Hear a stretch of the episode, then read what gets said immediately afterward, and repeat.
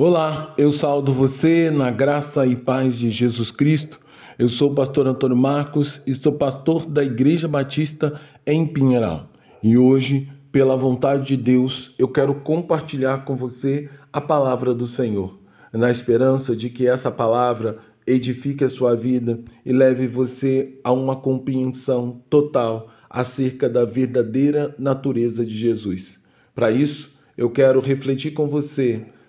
no tema Aprendendo a Ser Igreja, hoje, a Santa Revelação Divina, no texto que se encontra em Mateus, capítulo dezesseis, verso dezessete, que diz: Então Jesus lhe afirmou, bem-aventurado é você, Simão Barjona, porque não foi a carne e o sangue que revelaram isso a você, mas meu Pai que está no céu. Jesus encontrou naqueles que estavam próximos os primeiros discípulos, a confissão de fé que não havia encontrado na grande multidão que o seguia pela Galiléia. Os discípulos disseram que Jesus era o Messias davídico prometido,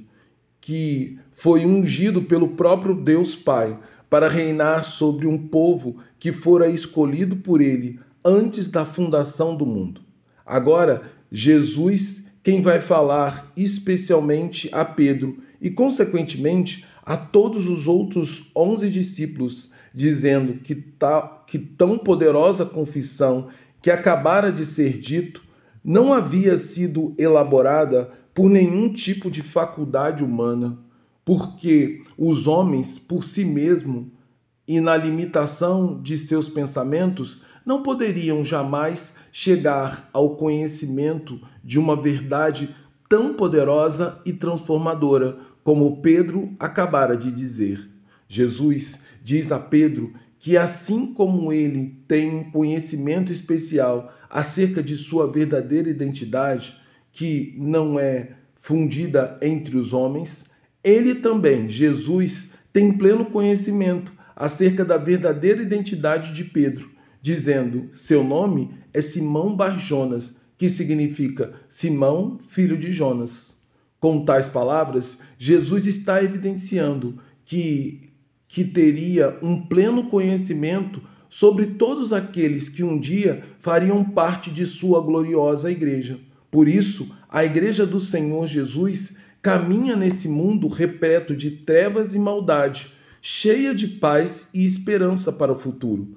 porque a igreja sabe que Jesus conhece as nossas necessidades, assim como também sabe muito bem nossas lutas, e provará e, e provará e trará livramento e proteção para a igreja no momento exato que julgar ser necessário. Além de um momento de revelação de nomes e filiações, a palavra de Jesus respondeu a uma pergunta importante, que é: quem são aquelas pessoas que têm a capacidade de dar a resposta certa sobre a identidade de Jesus? A resposta é que são apenas aquelas pessoas que receberam uma revelação especial da parte do próprio Deus, que cura o indivíduo de sua cegueira espiritual causada pelo pecado, fazendo-o reconhecer que Jesus de Nazaré é, de fato, o Filho unigênito do Deus Pai.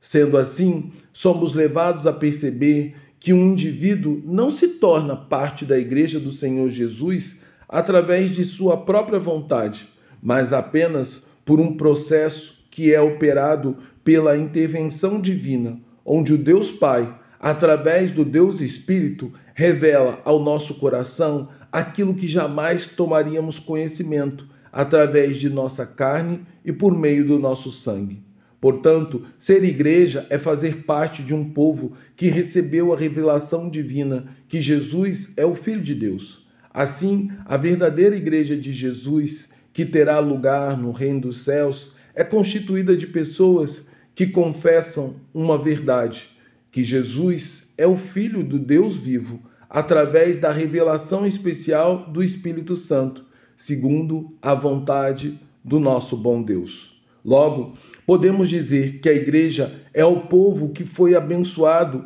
pelas três pessoas da Trindade, tornando-se uma comunidade que adora o Deus Pai, que foi salva e remida pelo sacrifício do Deus Filho, Jesus Cristo, e que foi selada com a presença contínua do Deus Espírito no interior de cada crente, dando a eles o consolo e refrigério em meio às lutas e aflições a que estão sujeitos neste mundo mau que jaz no maligno. Por isso, eu convido você a fazer parte dessa gloriosa igreja, desse glorioso povo, que é a Igreja de Jesus Cristo, por meio da revelação do Espírito, descrita na Palavra de Deus, onde somos informados que o Jesus, que nasceu na cidade de Nazaré, do ventre de Maria, é, na verdade, o Filho de, do Deus vivo, e como tal, é o Rei Messias prometido, cujo seu reino não terá fim. Por isso, ser parte da igreja é fazer parte de um povo que jamais terá fim, um povo cuja verdadeira origem não é essa terra, mas é o reino dos céus. Por isso, esse povo não vive pela ética e pelos princípios desse mundo, mas vive segundo a ética e os princípios do reino de Deus, que fazem parte do coração e da alma daqueles que são parte da genuína Igreja de Jesus Cristo. Assim, a minha oração é que o Espírito Santo de Deus venha a agir em nossos corações, revelando toda a verdade acerca do Senhor e acerca do próprio Deus, para que possamos nos despir de todo tipo de mentira e pecado que entristece o coração de Deus, para então vivermos para a sua glória, em nome e por amor de Jesus Cristo. Agora, que o amor de Deus Pai, que a graça sublime e redentora do Deus Filho, Jesus Cristo, e que o consolo do Espírito estejam sobre nós, para que então sejamos verdadeiramente a Igreja de Jesus, a igreja pela qual ele deu a sua vida na cruz, a igreja pela qual ao terceiro dia ele ressuscitou, a igreja pela qual, num dia escolhido por Deus, ele voltará a esse mundo para arrebatar e levar para o seu reino. Que sejamos a igreja que carrega a esperança na volta de Cristo. Em nome de Jesus Cristo. Amém.